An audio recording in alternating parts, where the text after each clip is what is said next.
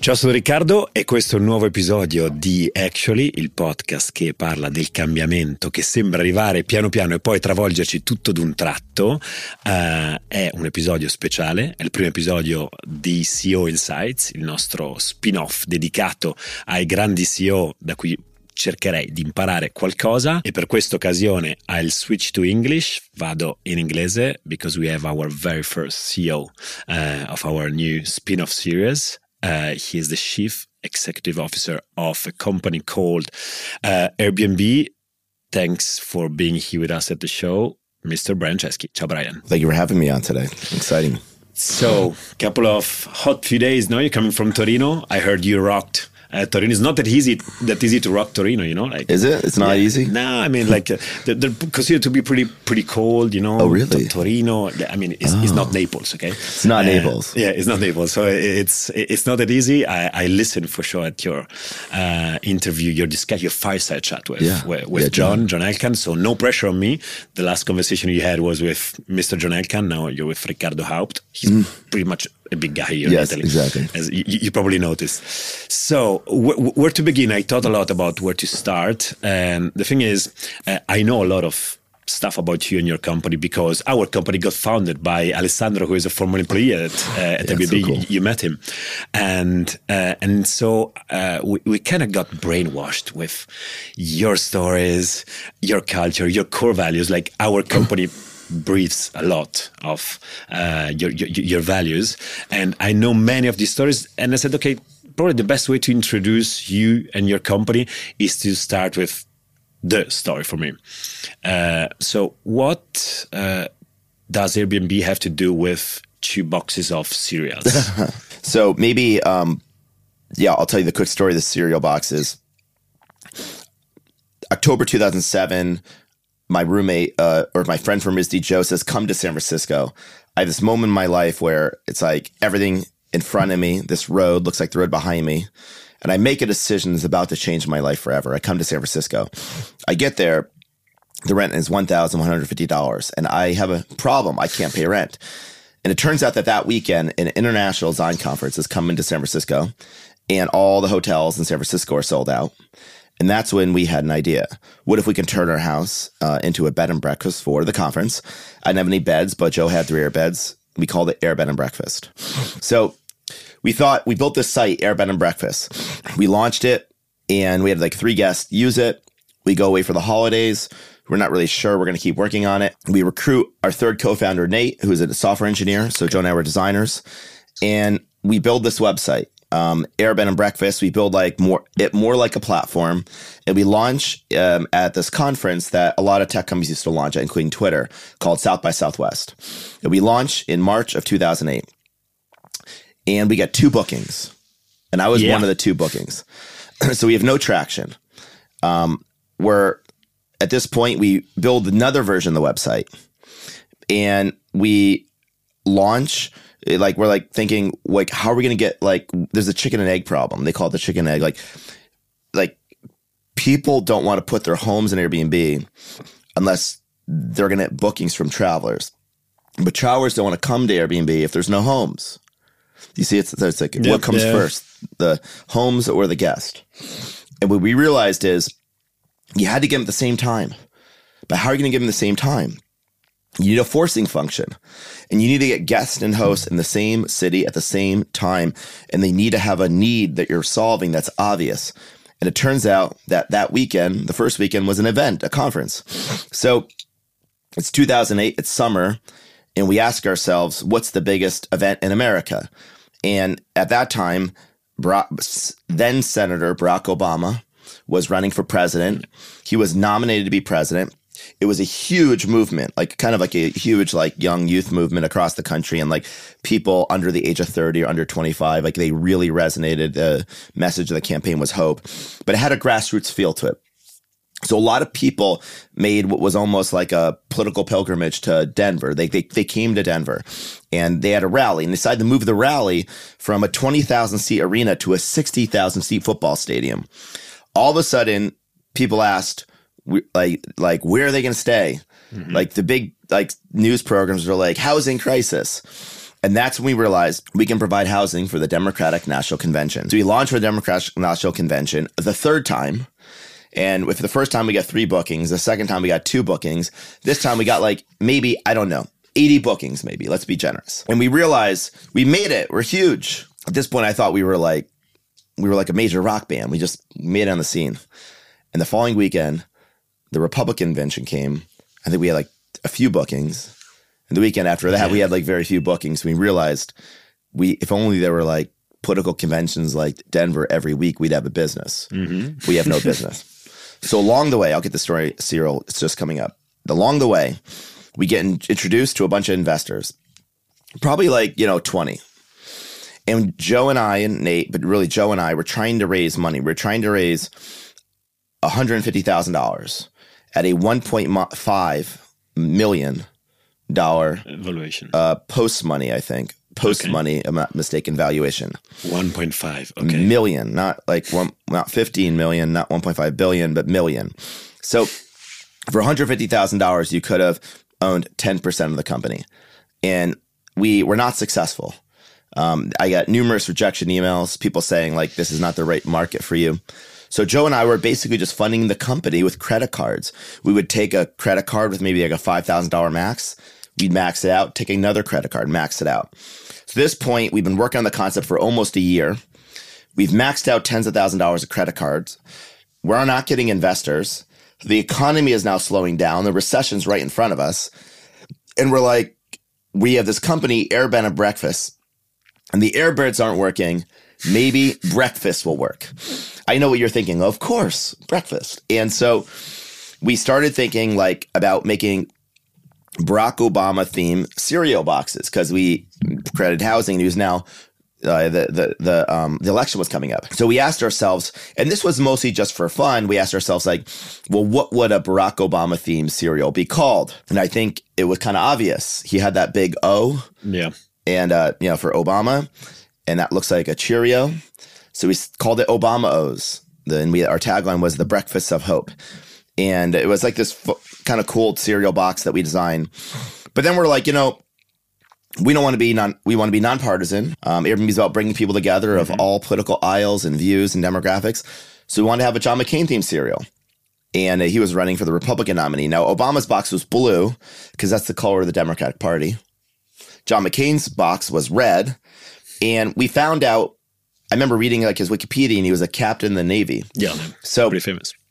I said, oh, like he's Captain McCain it's like Captain Crunch. So we call the Captain McCain's, a maverick in every bite. So we have these cereal boxes and we want them to look like, like it's one thing to like have an idea like cereal, but the key is to execute anything, even a joke, execute it with a level of seriousness of crap. So we found like a professional photographer who photographs food, professional illustrators. Um, we designed the overall concepts and we had, we kind of art directed it and had people design the boxes. So now we have designs of these boxes, but we we um, we don't have um, a way to make them. I remember Joe's like calling like Kellogg's and General Mills, like, hey, we want to get like 100, 200,000 boxes of cereal made. And they're like, he's like, hello, hello, hello. they're not picking up. So he finds a guy who went to RISD, alumni, who's living across um, the bay in Berkeley, California. And he says to us, um, and we say, we have, by the way, we have no money. So like, we want you to print the boxes. We have no money. Can you help us out? And the guy, and it will give, we'll pay you back. And the guy says, I can't print like hundred thousand boxes of cereal, but I'll hear, do you a favor. I'll, I'll, for free, I will print a thousand boxes, 500 each of Obama's and Cap'n McCain's. And if you sell them, just give me a small royalty to compensate me for my cost. So we said, awesome, great. So we get a thousand boxes of cereal. But the problem is, I didn't realize they weren't assembled. Like, you know, cereal boxes, yeah, you, you got to like them, fold yeah. them and glue them together. They're boxes. Well, these weren't boxes. These were flat pieces of cardboard. So now we had to like fold a thousand boxes of cereal, hot glue them, and then we had to put cereal in them because there was no cereal. So Joe and I literally went to the grocery store and bought a thousand boxes of cereal at the grocery store. We went to this very cheap grocery store. And so now we have these thousand boxes of cereal stacked in our apartment. So now what do we do? Like, how are we going to get the word out? Well, I rem- this is the last part of the story. I remember, um, I remember having two conversations. One, I was having a conversation. With one of my friends, who um, who had a startup, and he bought like this thing called the media list. I don't know if they still exist, but back in 2008, you know, there were media lists you could buy where you could basically get people's like at even their like mailing address, like a reporter, like this producer at Good Morning America, and this is their mailbox, and you can send them something. and now I, I, I don't know. I, I, guess now it's just like a directory of their emails, and you'd email mm-hmm. them, but they might not check it. So I get this like media list from them. But I remember having a conversation with a re- producer I'd pitched a few months earlier, and I was trying to pitch him a story, and he's like, "I don't have time to listen to this." And I said, "Can I email you?" And he remember him saying, "I get like 800 emails a day." He might have been exaggerating, or maybe he wasn't. But I remember thinking, like, if I email a bunch of reporters that I have all these cereal boxes, they might not notice. So I got their mailing addresses, or Joe and I did, and we took a hundred boxes of cereal, 50 Obama O's, 50 Cap'n McCain. So We took 10% of our inventory and we reserved 10% for marketing. So, you know, it's good. Yep, it's good if you sense. take 10% of your cost, put into marketing. and we mailed the boxes of cereal to all these reporters. It was in this beautiful, like, like that we made together box. You know, it was like, it was like, uh, uh, with a foam that we had cut mm-hmm. out. And I remember thinking, you might get 800 emails every day, but you're not going to get 800 boxes of cereal on your on your desk. So people go in the newsroom they take the cereal boxes out of the, of the box, they put them on their desk. And then people would be like, what are those in the newsroom, right? People are walking mm-hmm. by and they're like, can I do a story about them? So people started doing stories about Whoa. these.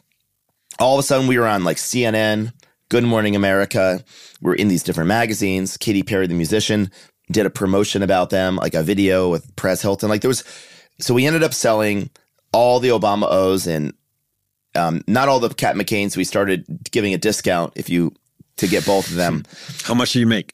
We we made a twenty five thirty thousand dollars probably something like that. Okay. Um, and it was enough money to start to pay off our debt. So we didn't have money, but you know, uh, we well we had a little bit of cash flow and we were able to pay down a bit of our debt. But I also like the key to the story was that I think it demonstrated a level of hustle to investors because it gave us confidence. Because a little bit later, we ended up interviewing at Y Combinator, and Paul Graham, like, kind of famously did not love the idea for Airbnb because it seemed crazy. Mm-hmm. But I think he and Jessica loved the scrappiness. They thought like we were in an investment nuclear no winter. It's the Great Recession. And we were like cockroaches. We were unkillable. And the demonstration of that was that we were selling collectible breakfast cereal. and it became a bit of a mythology. So we ended up saying we're like serial entrepreneurs, hmm. a spin on like people that start a lot of companies. Serial entrepreneur in this case was somebody who's just really scrappy and always finds a way. And I think that you can, I think the point, it really does demonstrate entrepreneurship. A lot of people think they need a lot of resources, they need a lot of money, they need a lot of professionalism, they need a lot of experience. The reality is, with enough resourcefulness, creativity, and um, determination, with scant resources, you can get quite a lot done. And in fact, it's sometimes better to not have a lot of resources. We can talk about that, but yeah, the importance of scarcity and importance of being a great designer because b- both of you, you, you were designers and this yeah. helped you a lot at the, at the we had beginning. a sensibility and by the way when i started airbnb with joe and nate I remember people used to think designers don't start companies. Yeah, I, I, I can't imagine Which Y was, Combinator like yeah, just that, guys. It was an outlier mm-hmm. because Paul Graham said that Y Combinator was for hackers. Yeah, although he wrote a book, Hackers and Painters, and Joe and I were closer to painters than hackers. although we always saw ourselves the intersection. We've been described as non-technical, um, and Nate was technical, um, but I think a lot of people describe non-technical as a business person, mm-hmm. and I, I, I think that we're we were like I, a designer is not technical like an engineer, but they're not non-technical like like a like business person. Like they're they're you are close to the product and you are a necessary form of the product if a consumer ever experiences it. And you know, John, I'd worked with engineers for a while, so yeah, but it was great. Yeah, I mean, this story. I, I know the story pretty well, but uh, it's so cool to to hear it directly from you. Uh, thanks Ale for your uh, teaching us of this of this story because it, it's a very it's a very um, inspiring one. I go uh, now back to Brian as an individual, okay? Uh, now, some numbers about your company, but then we go to you. Uh, Airbnb 2022. Now I, don't have the numbers for 2023. Uh, 8.3 billions in revenues, 400 millions nights and experiences booked in 2022. 14k is the average income from Airbnb from the typical host in the US. Uh, more than 100,000 cities where you operate. Market capitalization around 80, 90 billion. Don't know today, uh, but you hit like 130 billion at some point in 2022. Uh, moreover, you have like hundred of new regulations targeting your company every day. Um, activists say you're good or bad. It depends. And uh, the CEO, tell me, you wake up in the morning, you need to manage all this stuff here. What do you do? Your daily routine. How does it work? That's a great question. Um, well, that assumes I'm in San Francisco. So the last two, so I'm uh, I'm in San Francisco probably, let's say, an average of like, call it two and a half weeks um, a month. So, like, maybe like one month I'm in San Francisco, three weeks, the other I'm there like two weeks. So, now, now that I'm not in San Francisco, I've been traveling around. I was in London, Paris, Turin, Milan, and it's a pretty packed day. and when I'm here, and I'll get to San Francisco in a second, when I'm here, I um, visit our offices, meet host, I sometimes meet policymakers, regulators, government officials, and of course do interviews, try to get the word out. at the very beginning of your day, you wake up, you read, you work out. Well, let, us let's, let's let's talk about San Francisco. Then that's okay. probably a better routine. so I wake up. My hours are are typically late. So I'll typically go to bed at two a.m. Okay, that's and I, late. And I typically get up at nine, um, or maybe eight thirty and maybe I'll get to bed at 1.30 or 2.30, get up at 8.30, 9.30. So I, I try not to start my day first meeting before 10. Um, I'm just a late person, and I found you know everyone's got like different circadian rhythms, and I'm pretty late. I also do a lot of really good thinking between like say nine and 8 p.m. and like midnight or so. So that's where there's a stillness. So I wake up. I've tried not. I, I kind of check my phone, which I've tried to stop doing. Mm-hmm. Um, but I'll typically check text messages, emails, maybe like messages on Twitter or something like that. Um, I wake up. If I'm being disciplined, I will wake up and I'll do like uh, cardio in the morning at the gym or a Peloton in my room. I have a Peloton and I'll do like 20 minutes or 30 minutes. So that's if I'm being disciplined in, okay. in the most idealistic scenario. Then um, I'll get upstairs and sorry, I should clarify. Like maybe three, four, three days a week, I might go into the office okay. when I'm in San Francisco. And like usually Mondays, I don't go in the office. So I'm, if I'm working from home and I, I live alone, except I have a golden retriever named Sophie, um, I wake up and I'll, you know, feed her. I'll take her on a walk. We live right near a park, so I'll do that. And I'll typically make breakfast, and that's when I'll start like kind of reading. And this is before the first meeting might start. I usually, um, so I'll start. I'll probably read and like the combination of things are I'll read like kind of, you know, whether it's like key selected articles from a stream on Twitter, okay. or like some publications, um, and or um, maybe I'm like reading like a chapter of a book, something there. I might do some heads down writing. Then um, you know, uh, and I'll make coffee. Then around like let's say ten o'clock is probably my first meeting. Now, even when I go in the office, I might go in at eleven or twelve. So I'll often take the first meeting or two from home, just kind of because I kind of like to drag out of bed, do cardio, and then just like start drinking coffee and start working. Mm-hmm. so then I'll probably do like a couple hours of Zooms. Then maybe I'll then shower and then get ready, go to the office let's say this is the day I'm going to the office. So I'll go to the office and then I'll do obviously mostly meetings. Um, now, if I'm doing heads down work, I'll usually do it from home. Okay. I don't ever go to the office and do something heads down. Like heads down is like I need to write a letter to somebody or I have to think really deeply about something. So if I want to be focused, heads down, I won't go to the office. I'll stay home. Do you still design product? Like, do you still take time to think about how to improve your product yeah. as a designer? Yeah, I, I, I don't. I'm not. I'm not in Figma. I'm no longer in like the files. Um, but two things. I I sometimes on my own do a little bit of wireframing, but I don't really share a lot of that with the team. Usually I'm like thinking about the product and I'm writing notes. Okay. Now, the other thing is I have a notepad and I keep a daily journal.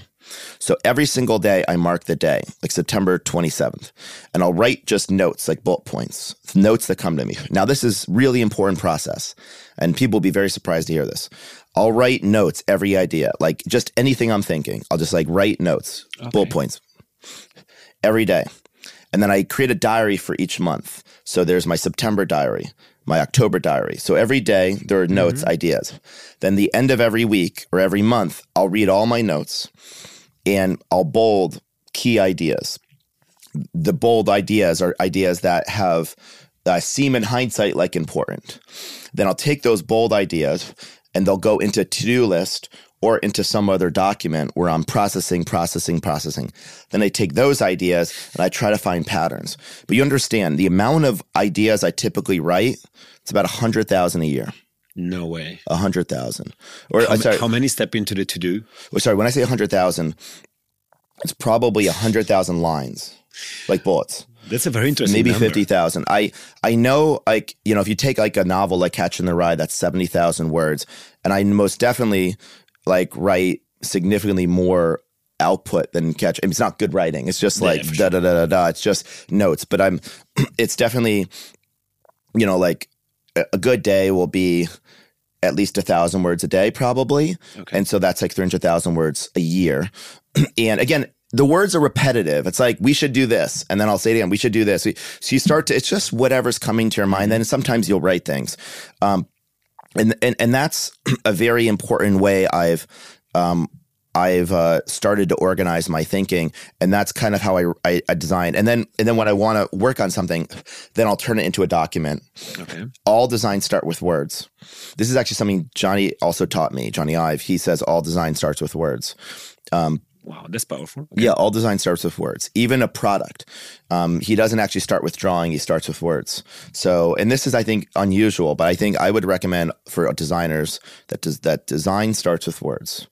Then you move into the most native form as quickly as possible. You know, like, and um, and and and and usually for me, I usually stop at words. Mm-hmm. So most designers will take the words and then they'll and then, make. Okay. I have designers, so I'll take the words and express them, and then they will. So the handoff is words to them. Okay. Now, when I was 26, um, you know, I would have, I wouldn't have had designers. I would have taken it the next step.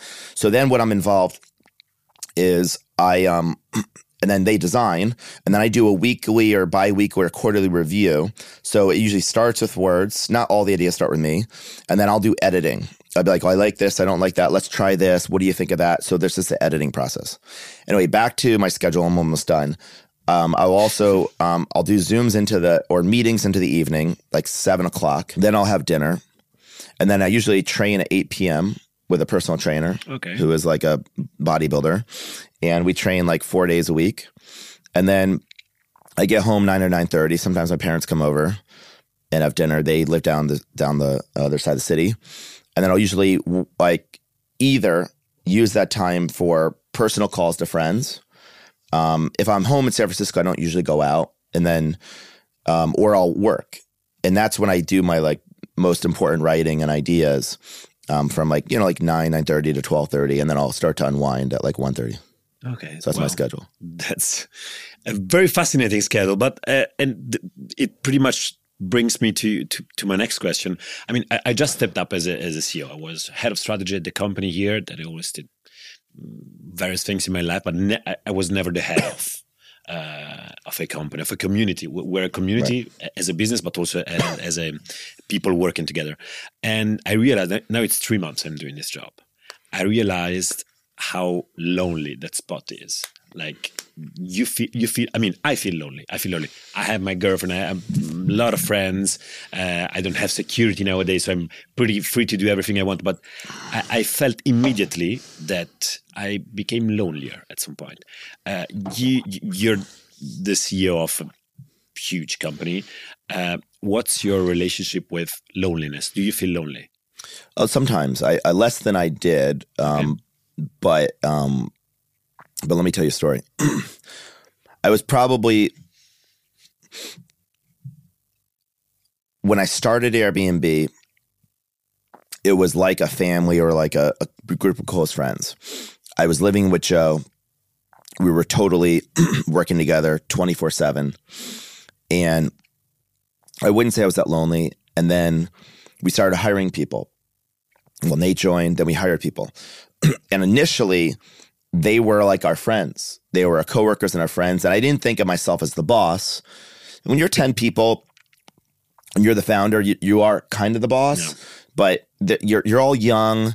You've never managed before. You're not very authoritative. There's not really a chain of command. The whole organization is flat. Yes, you might be the decision maker, you don't have a lot of power. They're not really intimidated by you. Um, there's not a huge power imbalance. You're all kind of broke. Like no one's really wealthier people except on paper. You know, I mean, actually, you could hire people with more money than you. So there's not like you don't have all the things I would have now, right? You can go out, you can like drink with them because you're all young and like, you don't really think about like, oh wait, like like like it would be wouldn't be weird for the boss to like go to a bar and have a drink with the, the employee because you're 25 years old and your friends and the company is maybe not even like it's barely incorporated, right? It's like it's like more of a hobby. So with friends, you go out, you drink, and so mm-hmm. because of that, you like hang out your friends and so your coworkers are also your friends. And in some ways, it's like 50% work and 50% friends, or 70% work, 30% friends.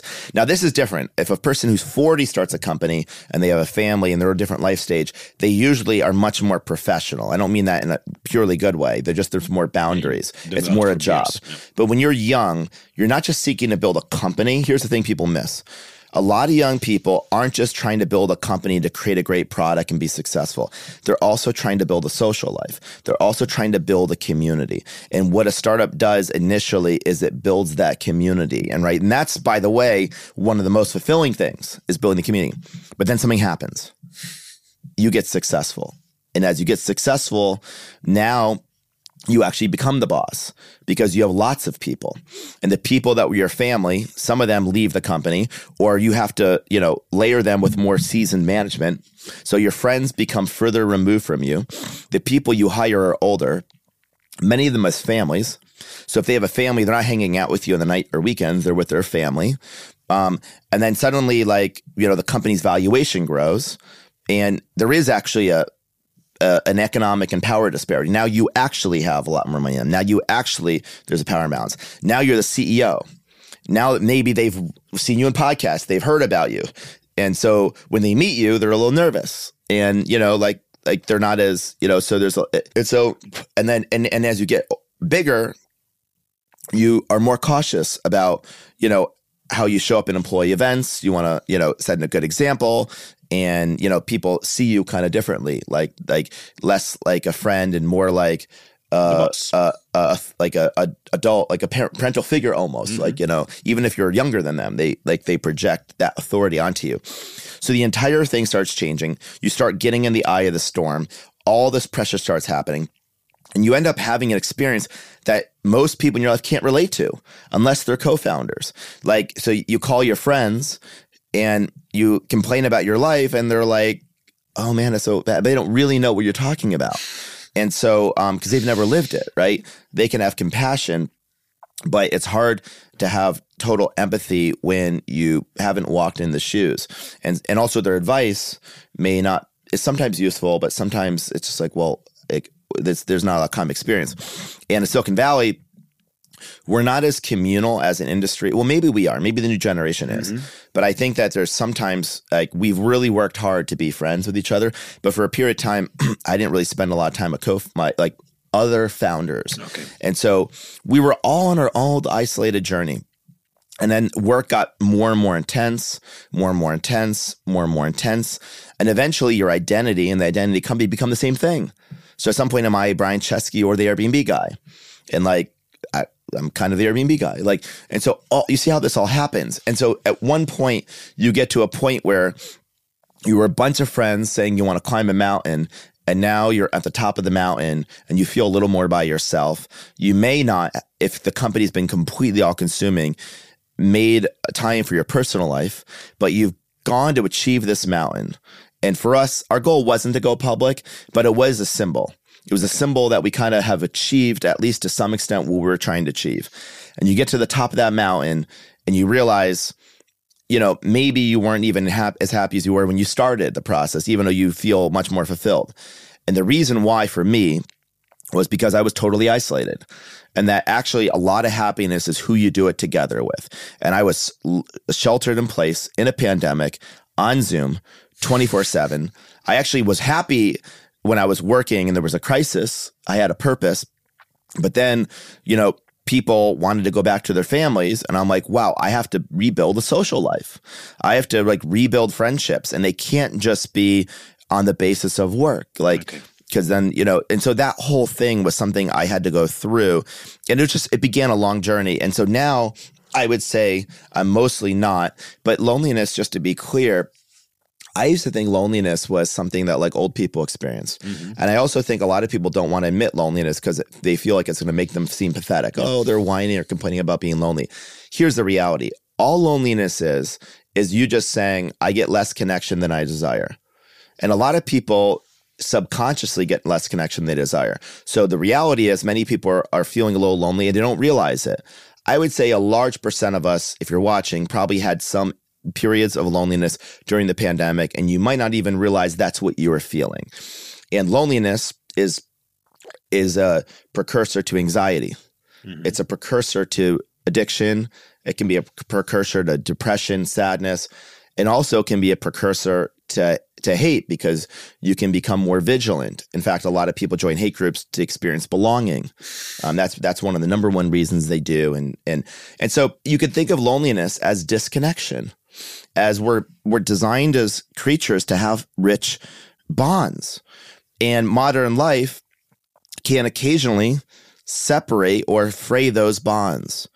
And just like mass industrialized food can have effects on our body, the mass industrialized like kind of social complex, the digitization of of uh, physical communities, if we're not careful and we only live in a digital realm, and we don't make time for our family and our friends, then that can make us sad and we don't even realize it. Well, that's powerful and useful for, for, for someone in my position, but I guess also for many people uh, listening to what we're what we're saying. Um, I, I, I unfortunately I need to jump to some other questions yeah. now. Probably now going back briefly to to your business. I mean, in 2021, uh, as in 2020, you experienced, I mean, dramatic uh, phase in some days, I guess. No, so the industry, uh, the tourist, uh, the tourism industry goes from hundred to, to zero from one day to, to, to the other. You, you, I mean, you told many times how, how you reacted, and your company was probably the, the most resilient one, one of the most resilient one during the pandemic. Um, I, I, was reading uh, one of the interviews you, you, released in 2021 to my favorite journal in the world, who is Derek Thompson from uh, The Atlantic. You had a beautiful chat. And for the very first time, I, I, I read the term workation. So this, this idea of uh, work and vacation. So this was the time when mm, work life balance, no, wait, it's everything is is coming together. Also, given by the fact that the space that you live is is more or less the same because you can work by your house, your place, for so on. So th- this was a very strong push that we we experienced during the pandemic and probably in the immediate aftermath of the of the pandemic. Now the question is now 2023. Do you still believe that this is the future? Because I mean, in the US, there's a lot of talking, but not just in the US uh, remote working, smart working. Maybe it's better to work from uh, the office. People are lonely when they work from home and so forth. Do you still think the future of uh, work-life balance is something close to workation? I would describe it as this: before the pandemic, people generally went to the office five days a week, and then they took business trips infrequently, and they took a vacation. Then during the pandemic, people could like be sheltered in place. They did their job from a laptop and it made no difference where that laptop was so they could work from anywhere. And that was probably the peak of people being nomadic kind of on their own working from anywhere. I don't think we're ever going to go to either world fully again. I don't think we're ever going to go back to five days a week or even four days a week. And i don't know if we're ever going to have another experiment where people are just hopping around home to home on laptops. I think the world's going to be kind of in between I think the future is flexible. I actually think people are going to be extremely nomadic. I mean, just think about the history of human beings, not to go into a deep history, but our DNA has kind of ceased to evolve that much in the last maybe 200,000 years. Like we're genetically not that different than people 200,000 years ago. We started farming like, I don't know, like, I don't know a lot, like 13,000 years ago, maybe. So that basically means that we are in our DNA, we're biologically like designed to want to not be in one place all the time, right? Uh, we know a civilization came from agriculture, but we're actually like kind of, I think humans are kind of hunter gatherers at heart. it's why we want to travel. I mean, if you think what is the most aspirational activity or thing in the world, some people might say music, it might actually be travel. if you ask people all the money in the world, what would you do? Most people would say travel. travel yeah. When you get married, you travel on honeymoon. When you graduate, you travel on a gap year. When you retire, the number one desire of people when they retire is travel. Um, some of the most shared photos on Instagram and TikTok are travel photos. travel taps into this desire, this dream. It taps in this sense of po- possibility. So, first of all, I think people are always going to want to travel. Here's another thing I've learned. I had an insight on this trip people say that the reason to go to an office is because you get more in person connection than Zoom. And I agree with that. I actually think Zoom is much more productive and effective for many types of tasks. I think it's very efficient. I think that being physically together is very productive for other types of tasks. I think that if an office didn't exist, would we invent it? And if we hmm. invented it, will we call it an office? And what would it be? If it didn't exist, I don't think we call it an office and I am certain it would look anything like anyone's office today. So you see, we are stuck with these anachronistic form factors, and we need to imagine the office of the 21st century. But here's the other insight I had. I came on this trip to Europe. I was in London, I was in Paris, Mil- Turin, and Milan, and four or five of my employees, team members came with me. now I've gone to the office with them, I've been on Zoom with them, and I can tell you that a way to get to know your employees 10 times better than going to an office with them is to travel with them. 10 times better. If anyone thinks that being in office with somebody is a good way to get to know them, go travel with them. You will, it will, one week of traveling is like six months in office or maybe a month in office. And so I do think that the future is more flexible. I think that you're not going to have every court company limiting talent to a commuting radius around their office. You're going to have people being more nimble, people being more like flexible. You're going to have a lot more offsites, a lot more different gatherings. You're going to have a lot more people traveling together. So they will go to office, but not as frequently. They will work from home when need to be heads down. People who go to an office might work remotely over the summer where they want to be somewhere near the beach or for six weeks in the winter while skiing. They might work with other people more frequently. Um, they might you know, go to different offices for a month here or there. So I think the future is not simple.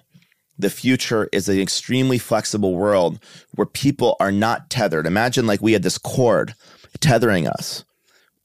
The cord has been cut, and now people can go anywhere. Well, that's quite an answer to my question.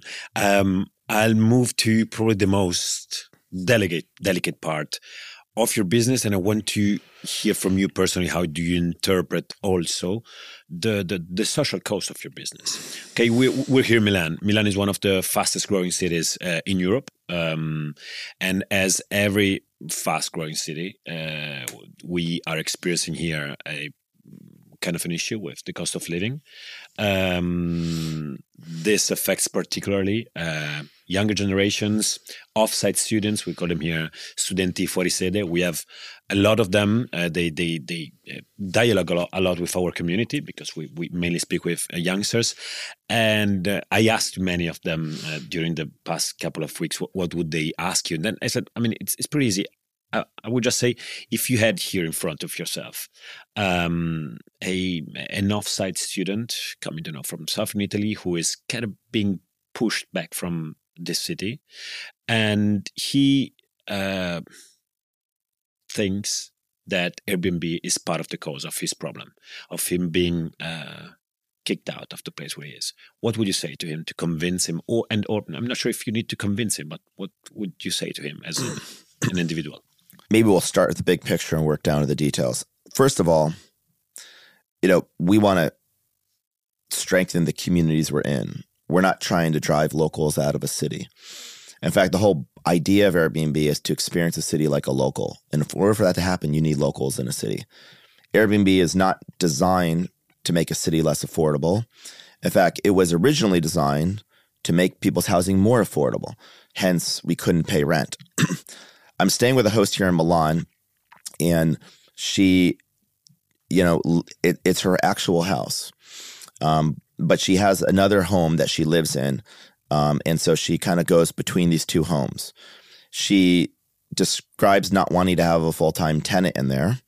And so, you know, this is a way for her to make extra income and be able to support her family.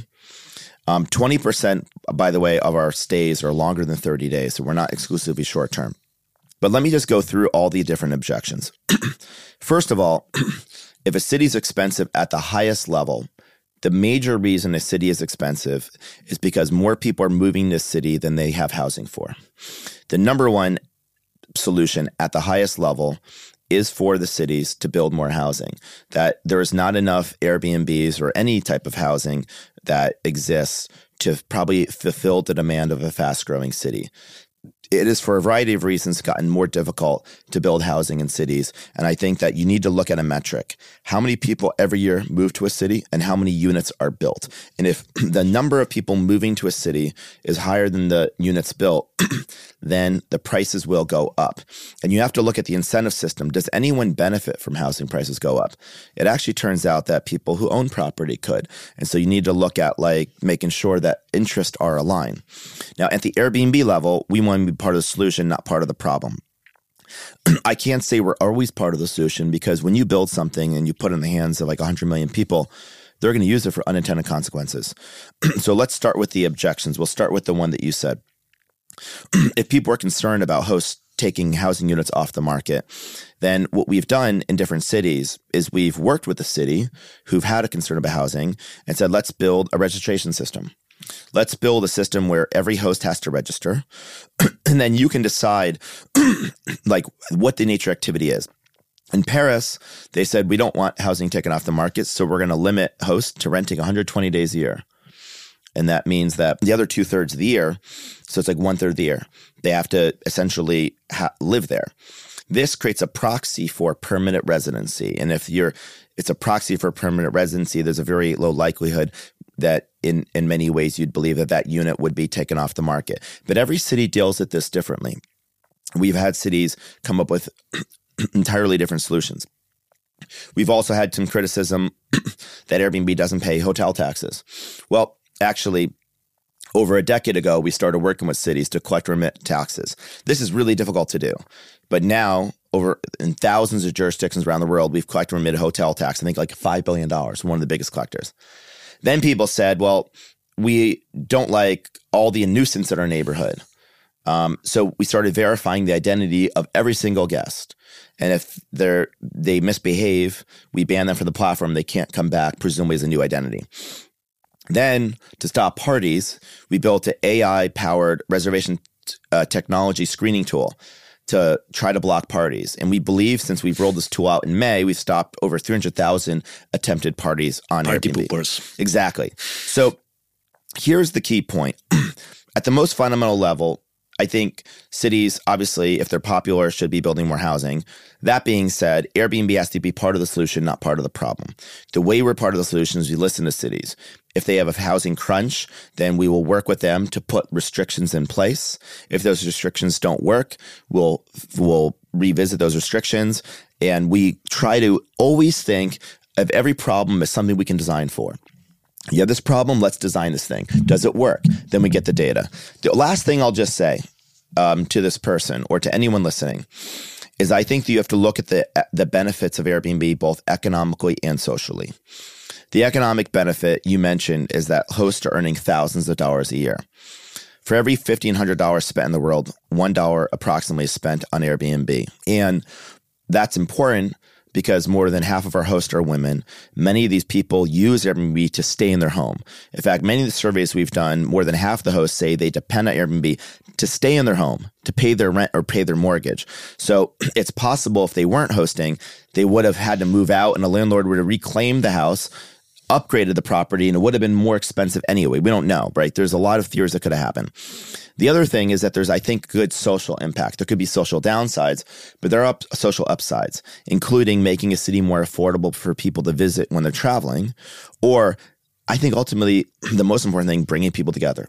you know, having a local experience of a city, not experiencing it through a hotel district, getting a local lens. I think these are principles are really important. But again, the designer in me not doesn't want to think of a product as good or bad. It wants to think of it as a design that needs to be optimized based on complaints.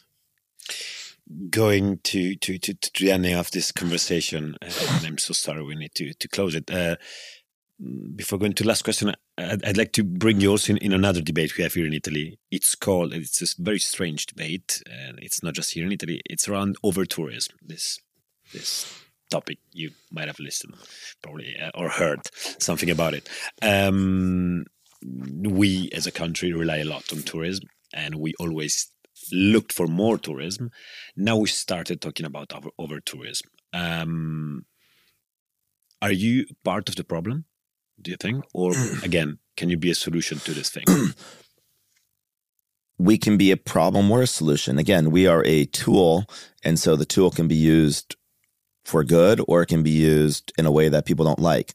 So let's talk about over tourism and how we can be part of the solution. Because again, we always want to be part of solutions. so let's start with the word over tourism. It's like there's too much tourism in the world. Is there over tourism at a global level? Is there just too much tourism in the world? I would say no. So here's what I would say. In 1950, 50 million people crossed the border of a country to travel. Before the pandemic, that was over 1 billion guest arrivals, where people, international arrivals, where they crossed the border. Travel as an industry is nearly the size of oil it, uh, as an industry. It's a very, very important part of the industry. Travel and contact between strangers is how culture happens, how people move, how people experience. It's one of the great joys and desires of people's lives. I think that if people had passports and they traveled other countries, they'd be more open minded and we'd have less conflict. I think travel can solve a lot of things in the world. I do not think there's too many people traveling in the world. But I do think when people say over tourism, they mean something very specific. they mean too many people going to the same place at the same time. So the question is, are there too many people going to the same place at the same time? The answer is absolutely. When I go to Venice, when I go to, um, I've been to Florence in a while, but there's certain cities or certain neighborhoods where it just feels like they're ingredients. And you imagine you make an ingredient of a perfect community and you need a certain percent of locals and a certain percent of visitors. If you have too many visitors, it's kind of like a museum or a Disneyland. If you have too many locals and no visitors, you may not have enough economic vibrancy. And also, extremely insular cultures are sometimes not super open minded, and that might cause problems too. So, you want this perfect balance. So, how would one do that? Well, first of all, we want to be part of the solution. Hotels are not in 100,000 cities, and we are. And the reason why is a hotel cannot. I'm from Niskayuna, New York, a little town. And to my knowledge, I don't think there's a hotel in Niskayuna, New York. There's not many because we're a 20,000 person town. Why would you have a hotel? But there's Airbnbs there. So Airbnbs are much more distributed. We're much more distributed. The second thing is people typically stay in hotels for two, three days. In Airbnb, they almost half the time stay in Airbnbs for over a week, or at least half of our nights are over a week. So they stay there longer. In hotels, people typically go to, to a hotel district. There's one district. So they're cramming in one district. In Airbnbs, they typically stay kind of everywhere. But the real solution I would like is for people not to go to the same 50 or 100 cities. I remember I was in France once. I met the minister of tourism and he said, We want to get people to not come to Paris, but to come to other parts of France. And I thought to myself, Well, why are all these people going to Paris? Partly it's awesome. But the bigger reason everyone's going to Paris is because they probably, Americans asked them to name 10 other places in France. and so we need to popularize other destinations and spread them out. And we need to spread out dates. So what we've done to try to be part of the solution, again, I'm a designer and design led company. We try to think, well, how can we help be part of the solution? We basically said, let's get people to be more flexible about their destinations. So we created this date picker that says, I'm flexible. If you say you're flexible, we'll show you other times you can travel. And if you travel other times, you're going to probably save money. So there's an economic benefit to being flexible and spread out tourism. The next is we try to move away from a fill in the blank. If you give people a fill in the blank to type in a place, they're going to only type in 10 places Rome, Paris, Milan, London, New York, LA, and everyone's going to go to some places. But if you allow people to browse, they might discover a home in a city they never thought to type in a map. And so that's what we want to do. Over time, I think we can be part of the solution by redistributing travel. And uh, that is definitely our vision. I do think there is such a thing as too many people going to the same place at the same time. I think that's also partly an infatuation with mass tourism, an infatuation with like standing in front of a landmark, taking a selfie, wanting to like take a photo of the Mona Lisa because it because it's famous. And I think that um, why last thing I'll say, the word tourism, to my knowledge, comes from the word grand tour.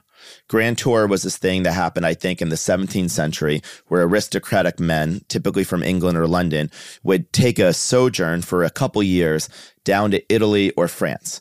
And they might go to, say, Paris or uh, or maybe, I don't know, Venice and study painting for six months. And studying painting for six months became looking at a painting behind a glass with no context. we become devoid of the social and cultural context sometimes when we travel for why we're traveling.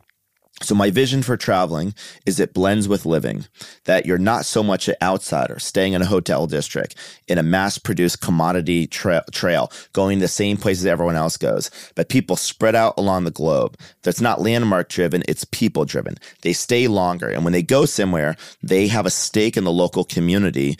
people are happy that they're there. that would be the way I would design the travel industry if I could. I mean, we're a small percentage of the travel industry, but I think in the next 10 or 20 years, we may be able to help bend it towards this new vision. Wow. uh, we're, we're done. I'll just tell you a last suggestion, yes. which is two. Uh, do's and don'ts. One do and one don't for someone who is starting to work as a CEO? Something that they really need to do and something that they should never do. One do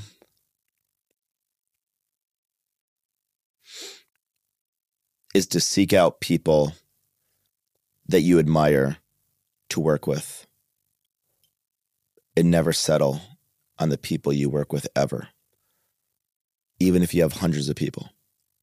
I interviewed the first couple hundred people. I spent months just finding our first engineer. Never ever settle on the people. And if that means having a smaller company or taking longer to build your company, it will probably make you happier and you might have a better quality company in the long run. I can give you like 100 do's. That's just one that comes to my mind.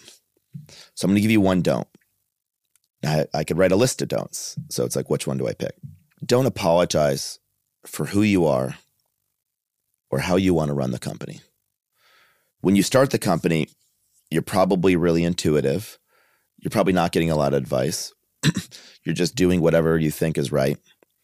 And if you are so lucky to be successful and it works, pretty soon people are going to start talking you out of your intuition. You're going to hire people who bring their way with them. They're going to tell you what they think your vision should be, mostly with good intentions. They're going to make suggestions. And at some point, you can stop listening to your inner voice. You start listening to other people and you get confused and you also make compromises. you compromise all the time over like how to run the company, what to do. And if that happens, you make enough compromises. One day you wake up and you're like, I don't even recognize what this company is. And I think before the pandemic, in some small way, that happened with me. I think I made so many compromises, hiring so many people. I'm not blaming them. I'm taking responsibility. and I did it to make people happy. I was a people pleaser. And by trying to make people happy, actually made no one happy because everyone was in a compromised position. Because if you compromise with everyone, then they all work in a compromised environment. And the moment I did the unpopular thing, mostly out of a crisis, and said, This is what we're doing. And I was extremely clear. It doesn't mean I didn't listen to people, but I had a clarity of vision. We're going to work this way. These are our values. This is what we're going to do. Guess what? The people who stuck around, not everyone stuck around, the people who did were happier. And that's what mattered. Well, ladies and gentlemen, Mr. Brian Chesky. Thank you, Brian. Thank you.